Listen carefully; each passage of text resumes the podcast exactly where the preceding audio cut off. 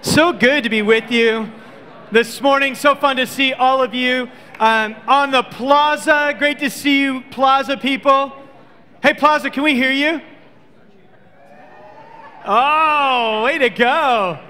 Great to see all of you, as well as those of you who are online. I do know this. So I got an email this week when we were doing um, Seacoast swag. We're gonna, we have a whole new line of clothing that we're releasing at the end of this month. And so this week, um, I got an email from Doris Shirk, who said he gave some feedback on the last sermon, said oh, and how it, what it meant to her. Doris, good to see you.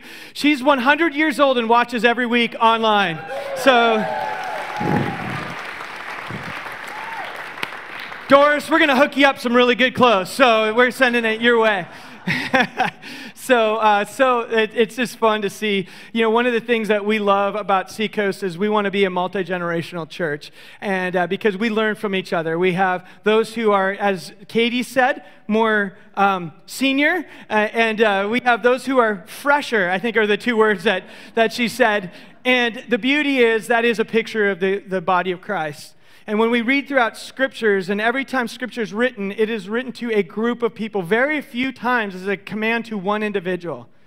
It's written as if that we know that we are meant to live and exist in community and not just a, a community that's tribal with only people who think and look and do everything exactly the same. But it's written to a group of people that it's assumed that you're different and the beauty is in from the New Testament on that the body of Christ is not only multi generational, it's a multi ethnic, multicultural existence united under Jesus Christ. And the cool thing is, as Seacoast, our history here of 35 years and what we want to be in the future is we want to be a, a, body that is united because of Jesus. And that's what unites us in our differences. And, and when election years come up, if you have too bad there's another one coming, but there is. And when those come, we can be a light to our community because we can show how people who might have different perspectives on different things can love one another. And instead of fighting and dividing, that we can walk together in unity because we're, our King is Jesus. Amen? And that's who we are committed to. So I love that we can all be together. And we even have the diversity today of this, of 9 a.m. people and 1030 people. I mean, come on. Well, the 1030 people will be here in about 10 minutes, but you know, and they'll have to find seats somewhere else. But you know, that's this is the way it goes. But I just just to know how many of you are normally nine o'clock people. Raise your hand if that's your normal. That's who you are. Okay. 1030 people, look at them. Yes. Okay, now 1030, raise your hand. Yeah. You are the ones who sleep in or just have your coffee or go surfing before. But either way, it's so fun to see uh, everyone coming together for this today. Uh, what we have a, a coming up for today is you don't have one long, normal sermon, and we've cut the sermon in half, so it'll be about 45 minutes. And then um, after that, we'll have some other things going on. But no, we're going to have uh, Katie's actually in a, in a little while going to have a moment just for the kids. We're going to invite all the kids up here. So not yet, but pretty soon, kids. And any of you uh, kids who during the message or anytime today, if you want to draw a picture or anything to, of something you heard, you have permission to grab that pen, that paper to write, um, draw a picture of something you think, oh, that's, I heard the pastor, the preacher, whatever you call those of us up here, uh, say that. Uh, students, it can work for you too, whatever. So, uh, however you guys want to do it as you kind of process through what you're hearing today. We, we think the Word of God is for all ages. And, and so we love uh, this and what we're going to do today. So here's what we're going to do we're going to have a video, and um, it is a video of some two members of the congregation who predated the merger. So each one was from um, Encinitas Baptist Church that merged with Solana Beach EV Free Church, and, um, and 35 years ago, creating Seacoast. And we know there's a couple others of you here today who uh, were there before that time as well. But so we're going to watch that video, and then we'll jump into the rest of the time with the message. So take a look at the screens. We're not alone. We're not, I don't know, outliers or that's a dramatic. Yeah. anyway, well, I don't feel like we're. Dramatic. I'm always dramatic, but we're not alone.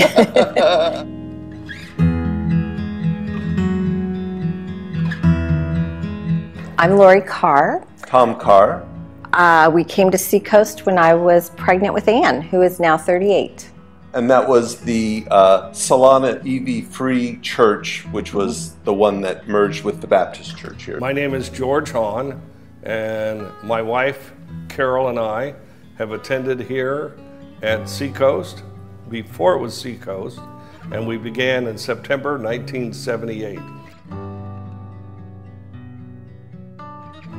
I mean, it was very, very exciting because um, I'd been involved with MOPS and we needed a place to meet. So um, I contacted Mark Hinning, who was pastor of this church at that time, and presented the idea of us meeting here. He got very excited about MOPS, the community, and they all decided it was a great idea for us to meet here. So we started meeting here, and then that's a little into that. Mark and our elders started talking about what it would be like to merge the churches.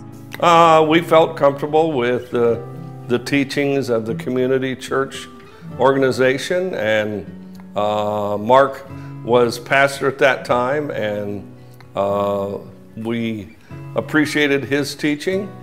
And then uh, not long after that was when uh, Rick became the pastor here, and um, have enjoyed his teaching for many years. At the time of the merge, we felt very welcome. It was by wonderful. Baptist Church. It really was. Yeah, it really was. And there were uh, a lot of really cool, solid, older Christians Mm-hmm. who really welcomed us in. Yeah. Yeah. Um, and then for us too, then there were a lot of babies with our fellowship. So there was a place for them to be. That was thrilling. Yeah. That was thrilling. we wanted a place where we could par- partner with God in seeing people grow, and Seacoast was a place that really welcomed that. They from welcomed us, yeah. And so my recollection is just lots of wonderful times with people talking about the Lord and spiritual things and growing together. And during that time, um, was involved with uh, uh, the tutoring program. Um, I'm not a trained teacher, but was teaching uh, math and English predominantly to the Hispanic children in the community. Did that for six years. Um, they gave us lots of opportunities to use our gifts and for us to learn about our gifts. We were pretty young at the time and to try new things. We tried that Genesis 2 Sunday school class that was wonderful, and there was another couple that had the gift of administration. They helped us, and it was an amazing experience. we had become involved with the international program, and that's the international students attending UC San Diego. During the holidays, uh, uh, Thanksgiving, Christmas, Easter, um, invite them to our home, uh, to, to the home of the host family, and uh, all of them we've invited. Many have joined us at church. Their general reaction is, uh, that wasn't even close to what I thought it would be. One of, one of the students goes, Well, I may disagree with your pastor, but I really enjoyed his message. and uh, so it was a good, good time to um, uh, gave opportunity to, to easily share our faith with all these young people.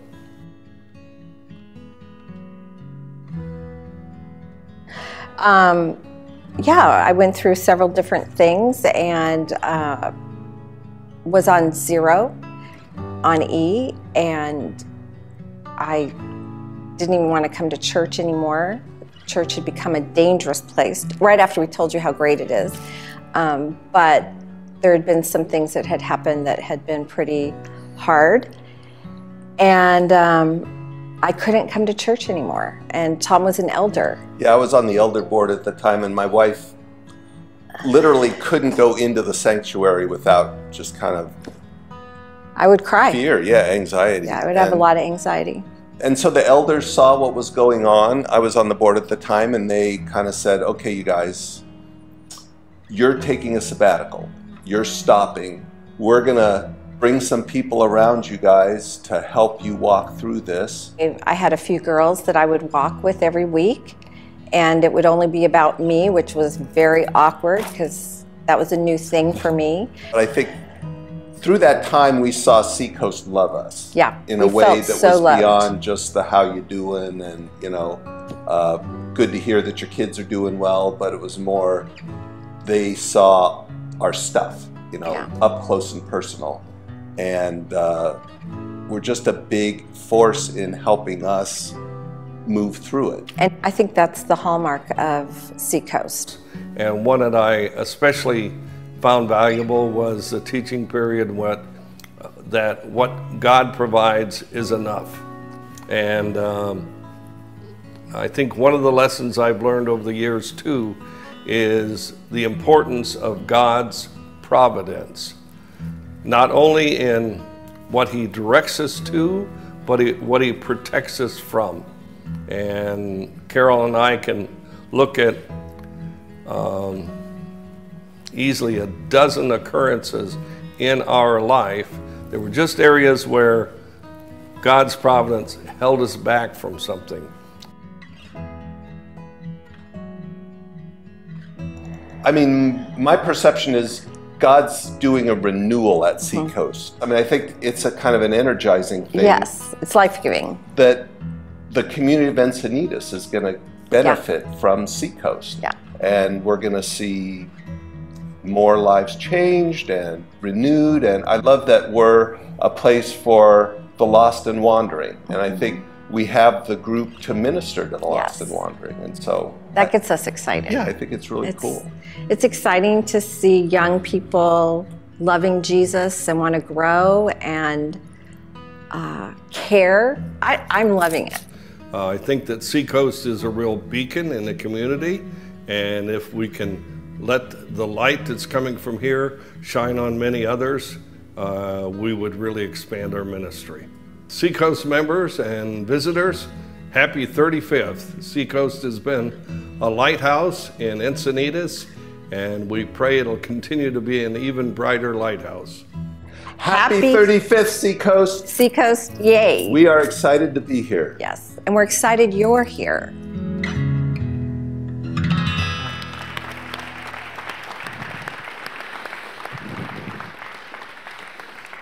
Thank you so much for uh, sharing, and, and for those who, uh, who, for the whole month of August, just hearing stories. There are many more stories, and there's many other things. If we all were able to share, it would be amazing, and we hope to continue to hear stories throughout the year. But uh, it's such a blessing to me, again, as we've talked about during this 35th, is to know that I'm walking into something. I've been here 11 years now. It's hard to believe that. I was uh, 22 when I started. And uh, so.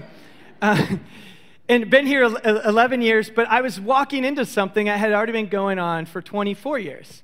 And, and stories of God's faithfulness and story of a community of people who love each other well. Uh, it has been so fun to step into that and, and to be a part of it.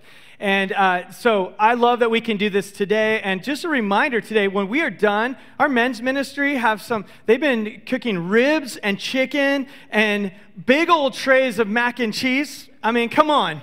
This is, it's a birthday, so you can eat. It doesn't matter. It's a cheat day. But um, we would love to invite you to that afterwards. Um, so it's just fun to even be able to eat together, to have a meal together, and have an excuse to wear shorts while you preach. It's a, it's a biblical thing. It's okay. So um, I want to invite you to open your Bibles to the book of Exodus 34. We're going to be there for a few minutes, and then. Uh, We'll transition to a time with the kids, and you're actually going to hear from one of our students here today as well. But Exodus 34, this is a, a, time in the story of the family of God called Israel. And, and the reason we've been kind of looking at some of Israel's stories, because God, remember, invites, He wants to be. Um, our God, uh, He wants to have a people in a place under His presence or under His rule. And so, the story of Scripture, we're seeing that God calls a people to be His own. He puts them in a place to reflect His glory then to the ends of the earth and under His rule. And it started with Israel, and now in New Testament era for us is it's Jesus under Jesus. He unites us into a new type of family that is family of God in His place, which is to the ends of the earth and under his rule. Now, Here's what's happening in Exodus 34. The Israelites came out of, they were in slavery in Egypt. They came out of it. They're now wandering in the desert. Uh, they have a season of 40 years, essentially, where they're walking in the desert. They're camping out right now in a place called Mount Sinai, where they camp there for about a year. And in that time, Moses, who was their leader, would go to the top of this mountain and they would see the presence of God and, and the clouds and lightning and things like that. No one else could even touch the mountain, but it was, Moses was was communicating with God who led them out. He, give them, he gave them what we know of as the Ten Commandments. And, and, and the first ones actually t- talk about you shall have no other gods before you. And so Moses instruct, instructs the people hey, this is how we begin, this is how we organize ourselves as the people of God in this new land.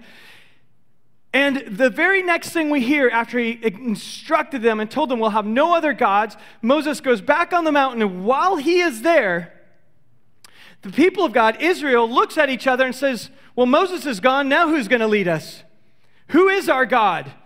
And Aaron, who was kind of Moses' right hand man, he was the priest, he said, Well, uh, melt down all of your, give me all of your jewelry. We'll make some gods.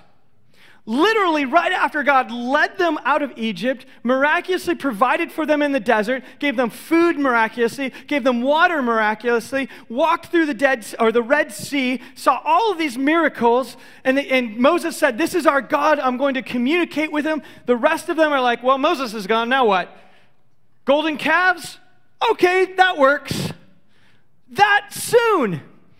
Moses is back on the mountain, and God says to Moses, Hey, um, those people that you're leading are uh, worshiping golden calves now. They've already forgot about me. So stand beside Moses. I'm going to just destroy them. Let's start over. Great moment in history, right? Moses pleads with them and says, God, if you do, let's not do that. Give him another chance. He goes back down, says, All right, guys, he has this little come to Jesus moment. and then says, okay, I'm going to go back now. And he then Exodus 34, they've kind of been confronted with their idolatry. He's back on the mountain where God has instructed him to, okay, I, I want you to lead your people. Go, I'm going to rewrite these Ten Commandments and I'm going to lead you into the promised land. But right before 34, Moses says this We will go with you, or we will go into the promised land. We'll do what you say, but we need to know you're with us. Because if you're not with us, we, we can't do it. If, if we don't think you're present and we don't really know who you are, then I, I'm not going. And it's this great moment that I think all of us can think of in our lives when God calls us to a point of faith, even as individuals, as a family, as a church. The big question is God, if you're with me and I know it, then I'm in. But I, I would just want to know. And I love the kind of very human moment of that because Moses saw some pretty cool things already. He saw the presence of God. And yet he said, I just want to know you'll be with us. And if you are, then we'll go. And I want to know who is it who's sending us. Let me know more about who you are. In fact, he says, Show me your glory. Show me your actual character. And in verse or in chapter 34, this is where God says, Okay, Moses, I want you to know, he actually ends 33 by saying, I will do this thing of which you've spoken, for you found favor in my sight, and I've known you by name. So, or that's what Moses said, and then he said, So God, show me your glory. And God says, I agree, I will do this. So, verse 30, or chapter 34 now, Moses goes back on the mountain and he said, and God is going to reveal who he is to him. He's going to reveal his name. And names carry a lot of power in the Old Testament. Names today don't carry as much power. Some of you maybe have names that help shape your identity. You know, when you name your kid, and, and when we name kids now, this is how we did it in my family. We think, we like this name. How will it sound on the playground if we name him that? What will the other kids say to him? But because we're a generation earlier, if we were a millennial, we would name him anything and be like, that sounds cool. You're podium. So podium, whatever. Come on, that's true, right? It's true. It's all good. But you'd think through what will this name, what is this a powerful name? Is this a playful name? And these are the things we think of. In the Old Testament, names carried this is who you are. And so we're going to see now in Exodus 34, God is going to say his whole name, his character to Moses. And pick it up here in verse 5. And it says this that God, the, the Lord came down in a cloud and stood with Moses and proclaimed his name. And the Lord passed in front of Moses and proclaimed, The Lord, the Lord, uh, the Lord, the Lord God, compassionate and gracious, slow to anger, abounding in love and faithfulness, who keeps faithfulness for thousands, who forgives wrongdoing, the violation of his law, and sin. Yet he will by no means leave the guilty unpunished, inflicting punishment on the fathers and children, on their grandchildren to the third and fourth generations. So that starts pretty good and it kind of takes a turn, right? but in it, so God is revealing uh, several aspects of who he is in his name. He says, This is my name, and it's this long sentence. And I want to show you some of the things that he proclaimed as his name. He started off with this name Yahweh, uh, which is this almost unknowable name, and, and even in the Jewish faith, they won't pronounce that to this day. But it's the creator God, the great I am, the one who comes before all, who is all, and will exist much uh, for eternity. And then he gives, he says, I am compassionate and gracious. We're going to build all these on the screen for you. Slow to anger, filled with loyal love, or in, in some translations it might say abounding in love, it might say merciful. This is the word hesed. We have loyal love and faithfulness. And then there's that paragraph. He keeps his faithfulness for thousands. I want you to know that. Thousands. This is a Hebraic way of saying, forever I will continue to be faithful. I'll continue to be this for all the generations. I forgive wrongdoing, violations of law, all of those, but no, by no means will leave the guilty unpunished. So this would be that he is also just. So know that he's forgiving and he'll forgive your wrongdoings, a violation of law, all of that, but he's a God of justice. And, and so when he says that inflicting punishment, that's not that picture often we have of the Old Testament where God's like, I'm going to destroy you. But it's actually this picture of this, notice, this compassionate, gracious God who is slow to anger. Can you imagine you're the Israelites who just made golden calves after he led you out? You know what you're expecting? To be destroyed. But he says that I'm just and notice this when he says you'll experience the punishment means that you're gonna there's consequences to actions sometimes. And he says to the third and fourth generation. Essentially what this is saying is this is relating to when in your lifetime normally you're living in about three or four generations at a time. So he's saying i'm a just god and this relates to this generation who hears me now. But notice before what does he say? But know that i am faithful for how long? Thousands of generations so, what I want to do is in the next three minutes is double click on this word today as faithful. Because we can understand compassionate and gracious and slow to anger, and he's loving and he's just, but faithful kind of anchors a lot of this. And we've been talking about God, great is God's faithfulness. Now, in Hebrew, this word faithful is actually related and the same as the word truth. And we translate it faithful, or it is trustworthy or steady. It is something that doesn't change based on the circumstances. And so, this picture of God, and by the way, this same paragraph is repeated in Scripture about 20 times. It's known as this whole paragraph is this is God's name. And anchoring in the middle of it is He is faithful. He is faithful. It's the word emet. It's actually the root of where we get our word amen, meaning let this be true. And so when God is, He is faithful, He's trustworthy, He's steady. Actually, this in verb form, it, it, we use it as to trust or to believe. Faithfulness. And we see it all over. We see that David walked in faithfulness before God, or he walked in truth. In Romans chapter 15, it says Jesus comes on behalf of God's faithfulness or his steadiness with us. So we see again that God's faithfulness means that he, we can trust who He is even when things seem to be out of control. Think of the history of your own life. We all have ups and downs. We all have things that happen that you think, I didn't see that coming. If you haven't, you will. You'll have times when you're going to question and wonder, God, are you, are you there? Do you love me? Are you following? Are you uh, caring for me? There's times when you may have doubts There's times when you're going to face health issues and you say, Lord, are, are you present? There's times when we go through things, even as a church, ups and downs and ins and outs. It's part of the cycle of life.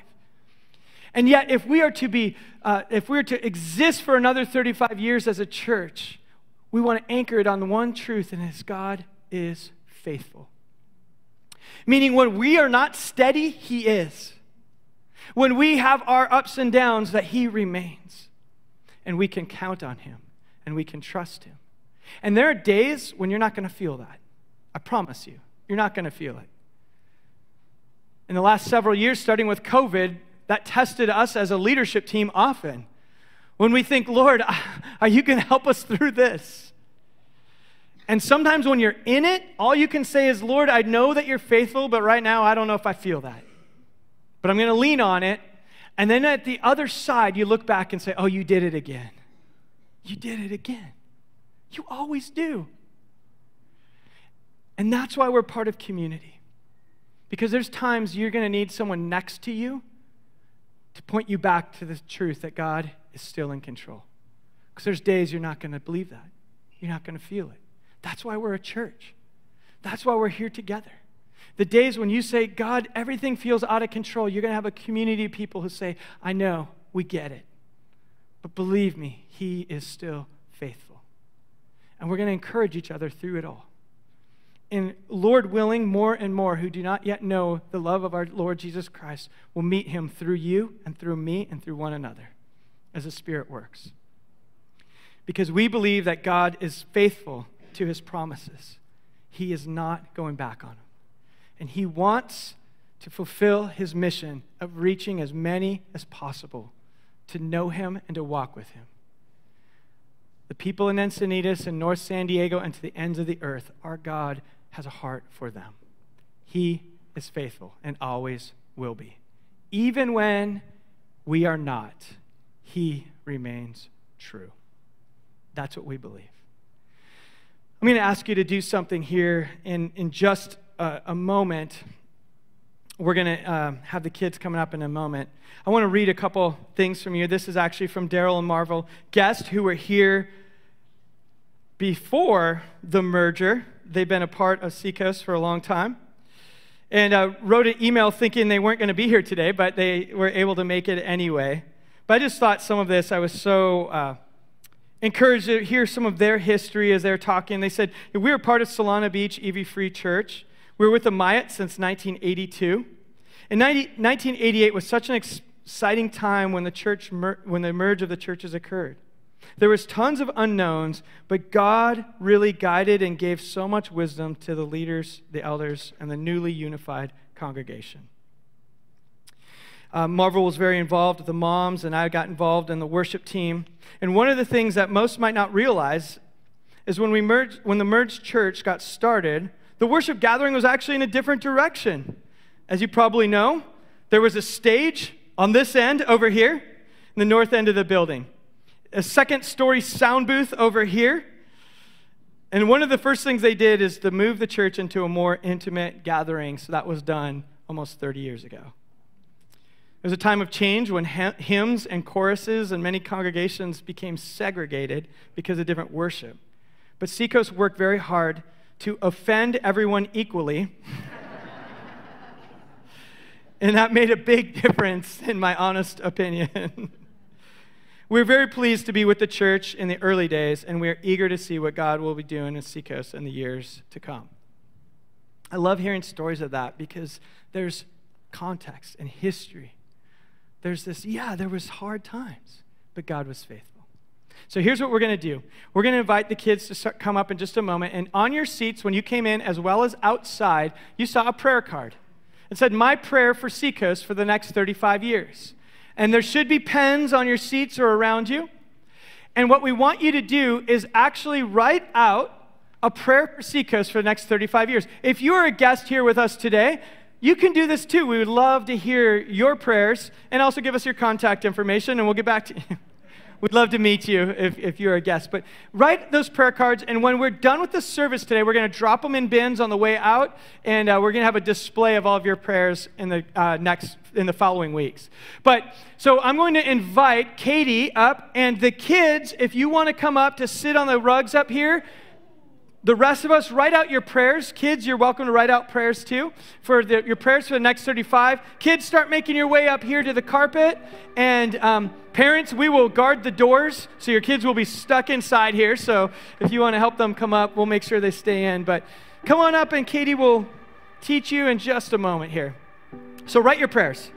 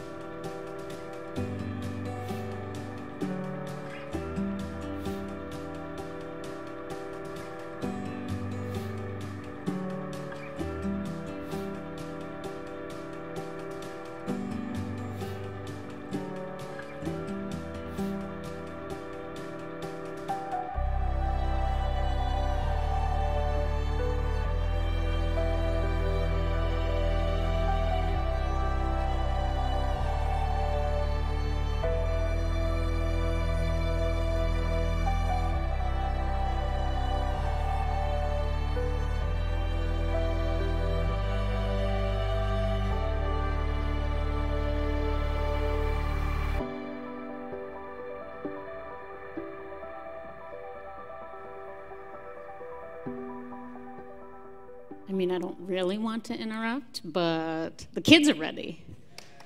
So, for any of you kids who didn't come up, we're going to be doing a little trash or treasure review of the Old Testament, which they are very excited about. And maybe we'll even have a couple of the parents, adults play. What do you guys think? Yeah, we'll get a couple of you guys in here. So, for you guys who are not part of kids' ministry, we have been going through the Old Testament for almost a year now, I think.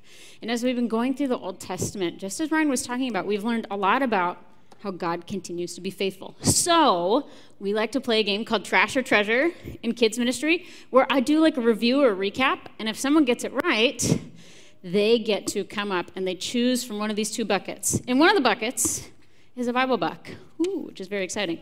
In another bucket is a piece of trash, like this ripped off part of a cardboard box for pirate's booty.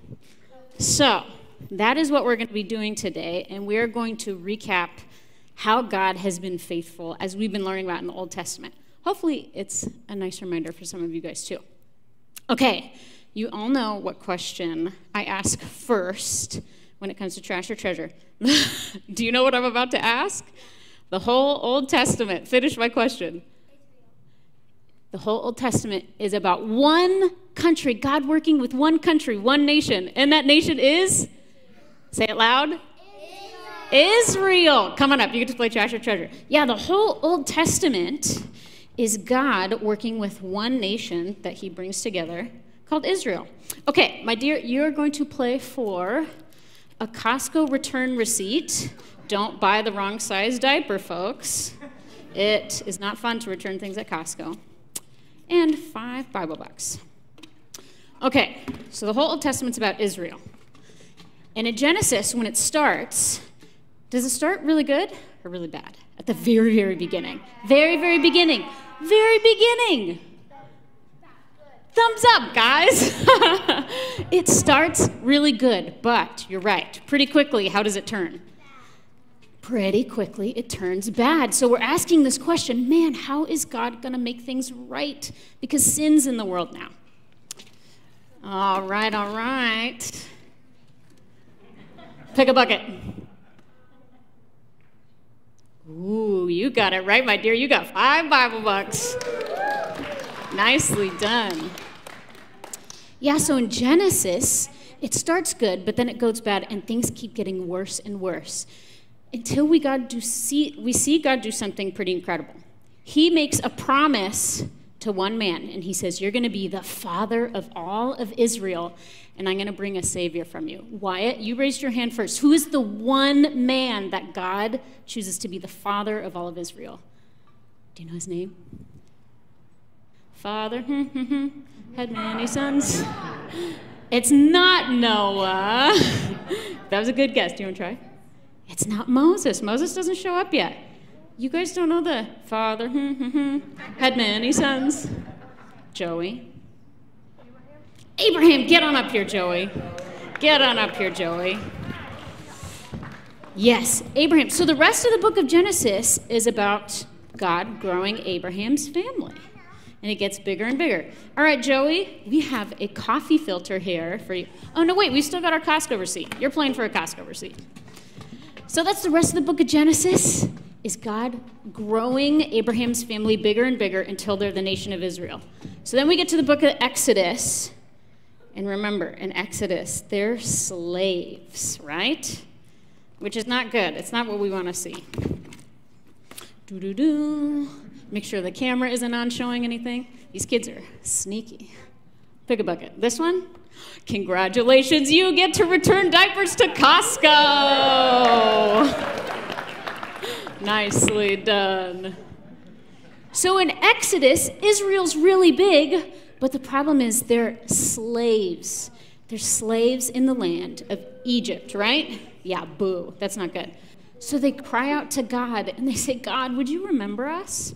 You said that you were going to be our God. And does God remember him? Yes. He frees him from slavery, right? And who does he use to lead the nation of Israel out of slavery? Yeah, get on up here, Emma. He uses Moses. So Moses is the man that God uses. And in Exodus, we see God do all these miracles that we call plagues and he miraculously frees them from slavery, which is really exciting, right? And that's a really big part of Israel's history. Okay, my dear. You can either brew coffee for your parents, like the sweet, sweet girl you are, or spend five Bible bucks. Which bucket? This one? Well done. She gets five Bible bucks. nice job. It's always very exciting for them. Okay, so in Exodus, God does all those miracles, and now they're free, right? So they're not slaves anymore. And they get the laws that they're supposed to follow because God wants to take them to a certain land. Where is it that God wants to take them to? Oh, I'm, I know you've got it. I know you said it before. Okay. The promised land. Get on up here, Eli. Okay, for a bonus, who remembers the real name of the promised land? Do you remember? No. No, you don't. Eli, you can come up. We're going to play. Cora. Yeah, the land of Canaan. We'll get you in here in a second. So, yeah, in Exodus, they get all the laws they're supposed to follow. Because remember, everything went wrong, but now God is doing things to make it right.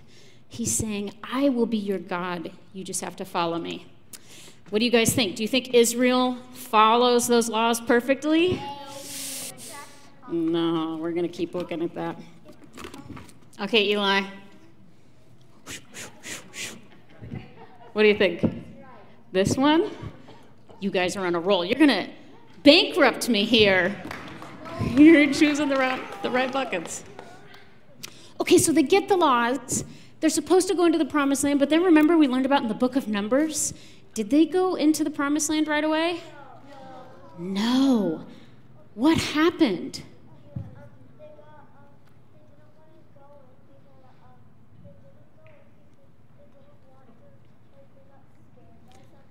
Right. They, they didn't want to go in because they got scared.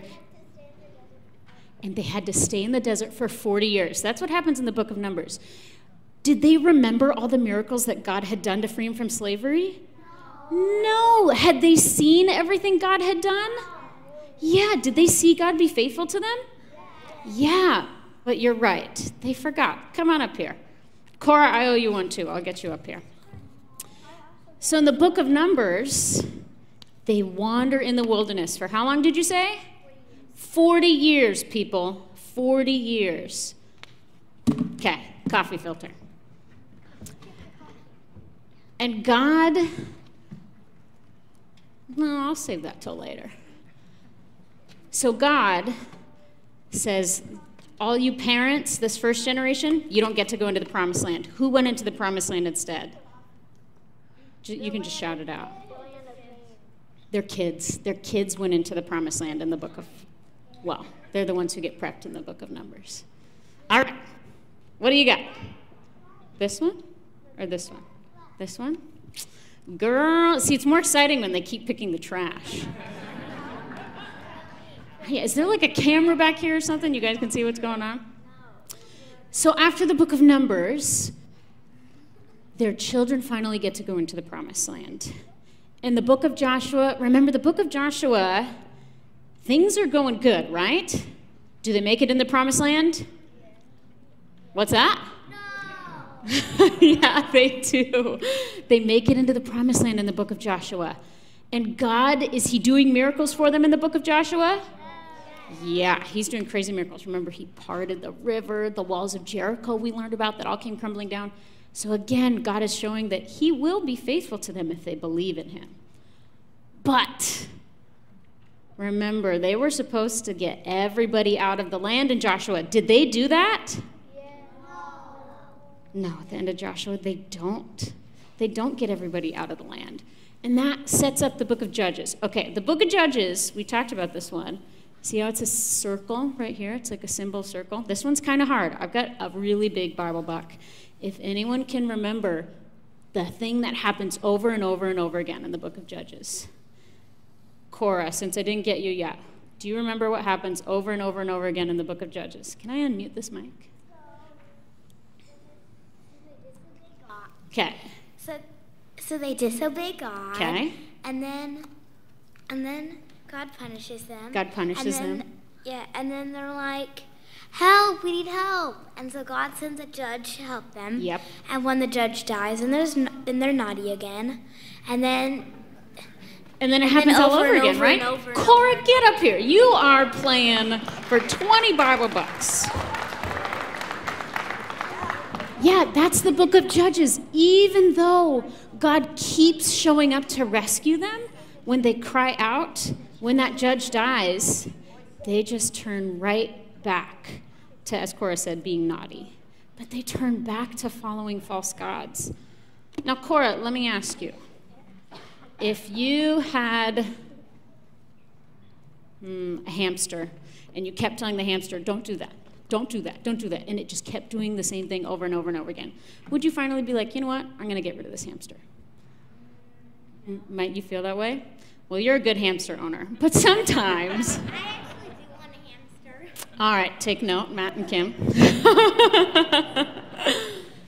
but you would think that God, after seeing his people over and over and over again disobey, that he would give up. But did God ever give up on his people?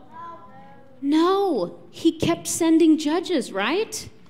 So it's again a book of the Old Testament where we see, man, God continues to be faithful to his people. All right, Cora, this is a big one. And I don't know if you're going to be excited if you get a coffee filter instead of 20 Bible bucks. But let's see.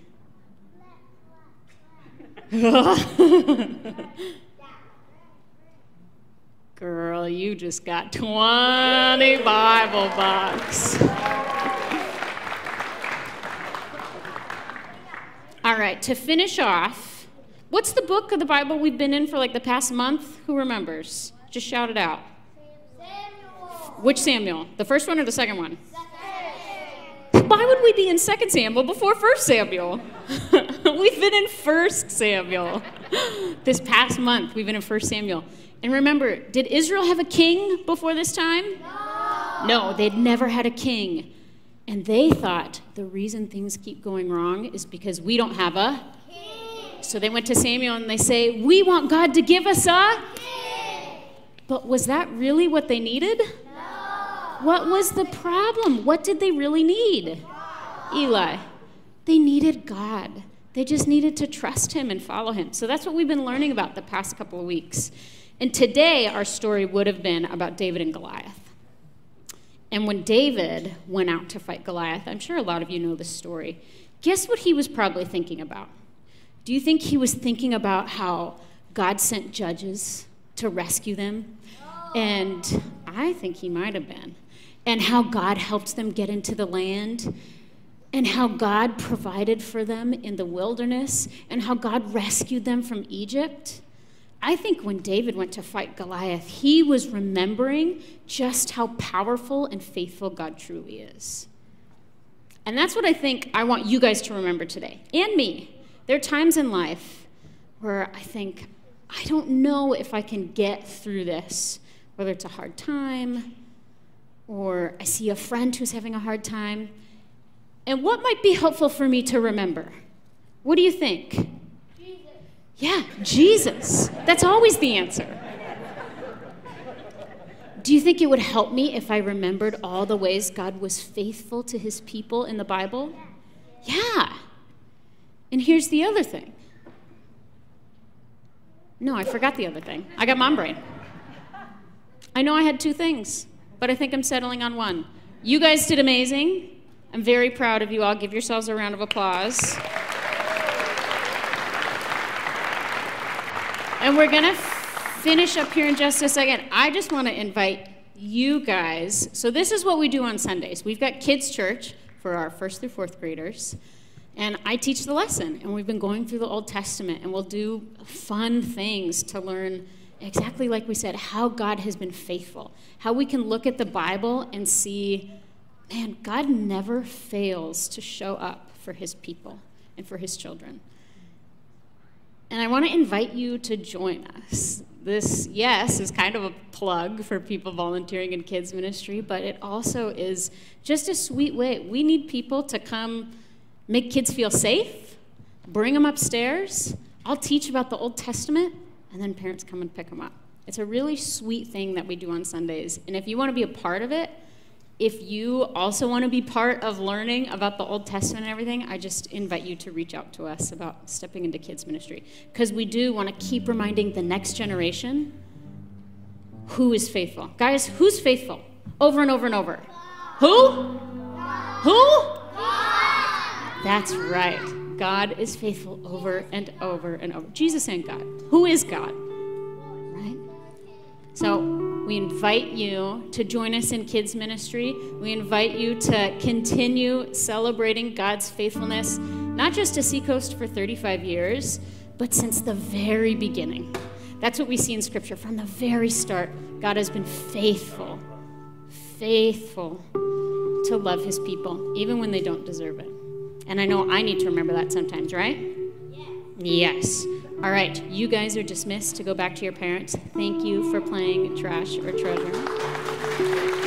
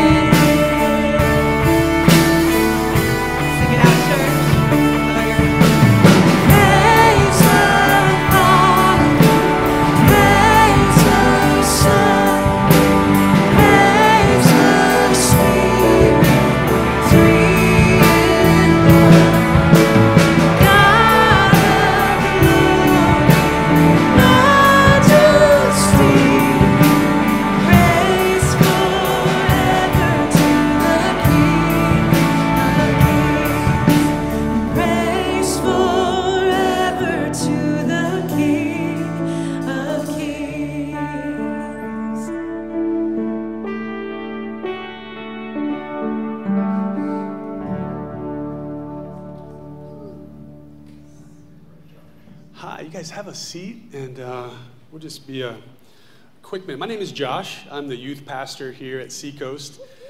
And um, I get the pleasure of introducing my friend Braden Haynes here. What's up, Seacoast? Um, as we, oh, Braden's fiery this morning. All right. Hey, so as I think about God's faithfulness, and forgive me if someone's already shared this verse this morning, but my job is part youth pastor, part herding cat, so I've had a few distractions. But uh, as I think about God's faithfulness, especially in context of our youth ministry, I think of Psalm 119.90, where it says, Your faithfulness endures to all generations, and you have established the earth, and it stands fast. And just the blessing that I have working with the youth, firsthand, just seeing God's faithfulness working in this generation, raising up a group of young people whose hearts are on fire for Jesus and who are standing strong for the gospel and who are not going to bend or bow down to any other God. And uh, it's a blessing. And with that, just again, in light of God's faithfulness and celebrating that His 35 years, and I am confident another 35 and another 35 and another 35 until the Lord brings us all home. I want to introduce you to my friend Braden Haynes. He's going to share a little bit about how God's faithfulness has been um, just working in his own life. So, yeah, so um, I've been raised in a Christian home. I'm dedicated my life to Christ at a young age, around age six. And it was at a place called Awanas. I don't know if you guys have ever heard of that. But um, ever since then, because I was so young, I felt that my relationship towards God was kind of just on this steady path. I was never really putting in the effort to grow. I loved God, but I never really, something was missing, right? And it was until four months ago I was out surfing D Street. Some of you guys might know me. I love surfing. It's one of my passions. I was surfing D Street with all my buddies, and I caught this one wave. I wasn't having that good of a session. Waves weren't coming my way. Um, but I caught this wave, pumped down the line, and the goal was to do an air reverse, which is a frontside 360 in the air. And as I landed, I landed on my ankle weird, and it popped and cracked, and I knew it wasn't good. Um, so I had to go in after that, and it was really rocky on the beach, so I had to kind of like shimmy my way up the rocks. And then my friend Jack helped me up the stairs. And as I made it home, I was icing my foot because I knew the swelling was going to get bad. Um, and I stared at the wall. I was, I was pretty in, in, a lot of pain. Like, I was really sad, really bummed that that just happened because I knew there was swell coming the next few days. And I was like, my, my friends were texting me and they're like, yeah, Braden, you're going to be able to surf? And I was like, definitely not going to be able to surf. Um, but, anyways, I was icing my foot and I stared at the wall and I said these exact words. I'm like, now I can't do the thing I love most in life. And I think there's this Bible verse that jumps out to me. I didn't know it at the time, but I found it out recently, and it's John 13, 7, and it says, It's Jesus speaking, and he says, You don't realize what I'm doing, but afterwards you'll understand. And I think a lot of us are going to go through these moments in life where you just don't understand what's going on, but afterwards you'll look back, like Ryan said, and you'll just completely understand it fully makes sense. And there's another verse, Romans 8, 28, where it says, For, for we know that all things work together for the good to those that love him and for or that are called according to his purpose. So I think it's pretty cool. Whatever you're going through, eventually it's going to work out for the good.